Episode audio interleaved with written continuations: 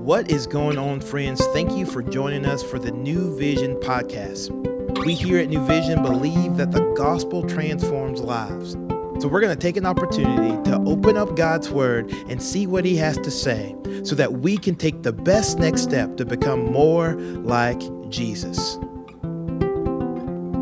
Hello, and thanks so much for joining us today. My name is Greg Freeman, and I have the privilege of serving as one of the pastors here at New Vision. And so today we're going to be reading Judges chapter 20, verses 1 through 17. And I'm reading from the ESV, the translation. Verse 20, uh, sorry, uh, chapter 20. Then all the people of Israel came out from Dan to Beersheba, including the land of Gilead, and the congregation assembled as one man to the Lord at Mizpah. And the chiefs of all the people of all the tribes of Israel presented themselves in the assembly of the people of God, 400,000 men on foot that drew the sword. Now the people of Benjamin heard that the people of Israel had gone up to Mizpah. And the people of Israel said, Tell us, how did this evil happen? And the Levite, the husband of the woman who was murdered, answered and said, I came to Gibeah, that belongs to Benjamin, I and my concubine, to spend the night. And the leaders of Gibeah rose against me and surrounded the house against me by night. They meant to kill me, and they violated my concubine, and she is dead. So I took hold of my concubine and cut her in pieces and sent her throughout all the country of the inheritance of Israel, for they have committed abomination and outrage in Israel. Behold, you people of Israel, all of you, give your advice and counsel here. Verse 8 And all the people arose as one man, saying, None of us will go to his tent, and none of us will return to his house. But now this is what we will do to Gibeah. We will go up against it by lot, and we will take ten men of a hundred throughout all the tribes of Israel, and a hundred of a thousand, and a thousand of ten thousand, to bring provisions for the people, that when they come they may repay Gibeah of Benjamin for all the outrage that they have committed in Israel. So all the men of Israel gathered against the city, united as one man. Verse 12 And the tribes of Israel sent men through all the tribe of Benjamin, saying, What evil is this that has taken place among you? Now therefore give up the men, the worthless fellows in Gibeah, that we may put them to death and purge evil from Israel. But the Benjaminites would not listen to the voice of their brothers, the people of Israel. Then the people of Benjamin came together out of the cities to Gibeah to go out to battle against the people of Israel. And the people of Benjamin mustered out of their cities on that day 26,000 men who drew the sword, besides the inhabitants of Gibeah, who mustered 700 chosen men. Among all these were 700 chosen men who were left handed. Every one could sling a stone at a hair and not miss. And the men of Israel, apart from Benjamin, mustered 400,000 men who drew the sword. All these men were men of war. Now, the, the narrative of chapter 20, it goes uh, right from chapter 19. And that ended with the Levite who allowed his concubine to be raped by those evil guys in Gibeah. And then he cut her into 12 pieces uh, to send throughout uh, Israel. And as truly disturbing as the story is, you know, one of the things I love about the Bible is it just does not shrink away from talking about the depravity of man. And that's a, that's a very depraved uh, story, no matter how you cut it. But as we go back to the narrative, those Israelites, they were horrified of of what they got the pieces and 400,000 of them came together in one place in Mizpah. This is the first time the tribes of Israel had reunited in quite a while. Uh, in verse 1 in chapter 20, it says, The congregation assembled as one man to the Lord. The tribes have been doing their separate things. And so they wanted to know how this evil thing happened. This evil thing is what brought them together. And the Levite retold the story. Now, a couple things that stand out to me as he's retelling his story. He didn't mention that it was his idea to stay in Gibeah, did he? Neither did he mention that he sent his concubine out to take his place to be assaulted. He's the one who sent her out. He didn't mention that while she was being raped throughout the night, he slept. He didn't mention uh, that he basically allowed her to be killed as he was trying to save himself. So his graphic approach, he cut the concubine into pieces, and it got the response he wanted. It got uh, Israel together. Uh, his outrage got the rest of them outraged as well and got them back on the same page. But he didn't share his part in that.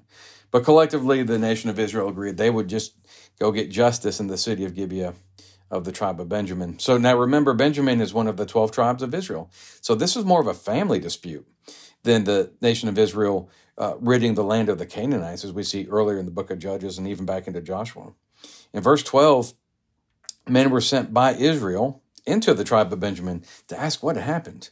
They demanded they turn over the rapist so they could be killed and evil purged from Israel, but they wouldn't do it. Verse 13, the narrator writes, But the Benjaminites would not listen to the voice of their brothers, the people of Israel. As a result, the soldiers of Benjamin geared up, 26,000 of them, and then 700 left hand, left-handed slingshot marksmen. They lined up facing 400,000 Israelite soldiers in anticipation of what would be a very bloody civil war. So uh, there are a couple things I think we see in this really sad narrative. First, we see the continued disobedience of the nation of Israel. This isn't new. It goes all the way back to Moses.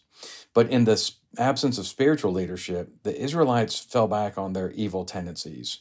In fact, some of the narratives resemble past times of failure when people were unable or unwilling to obey the Lord. This generation, too, it was repeating the sins of their fathers. Now, throughout this last part of the book of Judges, there's a common recurring phrase In those days, Israel had no king. Everyone did as he saw fit. The book of Judges actually ends with that line. Give you a little foreshadowing, but ends with that line a sad commentary on the state of the Israelites. They lacked spiritual discipline. It showed in their behavior, right? I mean, we see that all the time. When you lack spiritual discipline, it shows up. What brought them together in this narrative was a collective outrage over a horrendous crime but even then, it was still the nation of Israel fighting itself and fighting amongst itself. One commentator writes almost every Israelite that dies a violent death in the book of Judges does so with the hands of their fellow Israelites. It's a book about God's people killing God's people. Now, personally, I can be the same way. If I let my spiritual guard down, it shows in how I treat people. It shows in how I respond to situations and to people. It shows how I think about things, what my perspective is.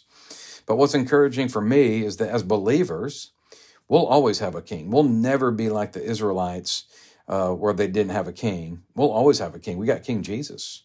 And so we'll never be left to doing what we see fit. We may choose to, but we'll always have the truth of Scripture as well as the power of the Holy Spirit to re- be reminded that what we see fit isn't what is right. We need to be doing what Jesus sees fit. So we've got that going for us. The other thing that stands out to me uh, in this narrative is the behavior of the Benjaminites. Now, the rape of the woman by those men of Gibeah is clearly just pure evil. There's no justification for it. And in the day, the penalty for rape was death. So, as the Israelites tried to punish the criminals, and that's what they were, they were in the right of it. It wasn't just vengeance, it was fulfillment of the, of the law. But the Benjaminites refused we talked about this before, but the HCSB translation reads in verse 13 the Benjaminites would not listen to their fellow Israelites. ESV uses the term their brothers. This isn't one group of people just trying to enforce its demands on an enemy or even just a different culture. This is one brother asking another brother to do what's right. But the Benjaminites refused. They chose to support and defend the rapists of Gibeah over the right of the nation of Israel. They chose their relationship with that one town over their relationship with the people of God. Tim Keller writes this Why does the tribe not just turn over the guilty men to face justice? One idol that is most destructive to human unity is the idol of our blood or kindred, the attitude of my family, right or wrong. Though common decency tells us that the men of Gibeah had violated all moral standards, the Benjaminites closed ranks and refused to allow any outsiders to find fault with any insiders. When we put our blood or racial ties or community above the common good and the transcendent moral order, we make a God of our own people.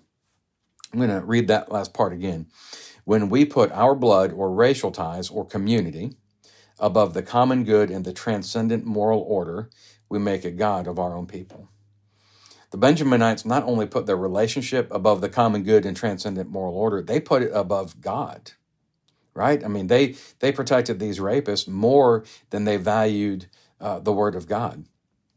And as we're going to see in the verses ahead, and make sure you tune in uh, tomorrow for the for the battle ahead. But as we see in the verses to come, that has tragic consequences for them. Commentator Warren Wiersbe notes when sin isn't exposed, confessed, and punished, it pollutes society and defiles the land. And the Benjaminites did not expose, confess, or punish sin and it polluted their society and it defiled uh, their land. And they paid a huge price for it. So that's the narrative. But saying this in the Benjaminites, doesn't that kind of make us look inwards to ourselves? I mean, I have to. I have to consider how I respond to sin in my life or the lives of people that I have some relationship with? Do I value the relationship more than the negative effect of that sin?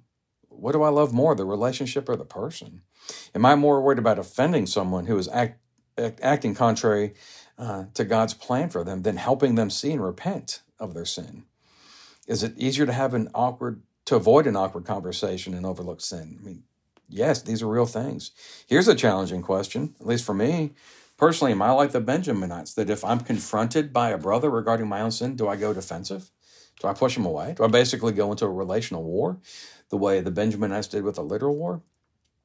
So we have to ask these questions of ourselves. We can apply the lessons of this really painful narrative to our own lives and even to our church and see the implications of not dealing with sin. Wiersbe says when God's people refuse to obey God's word, the results are always tragic. The spiritual life of a church is crippled and eventually destroyed when the congregation shuts its eyes to sin. So, not just the spiritual life of a church, but people's lives are negatively impacted by sin. So, how do we do that? Do we do we let it be covered up? Do we hide it? What are those things that we do to deal with sin? Bible says we're all sinners. If we're a believer, we're saved by grace, but we're all sinners, so we're all going to deal with this. So, how do you navigate it? We all have blind spots.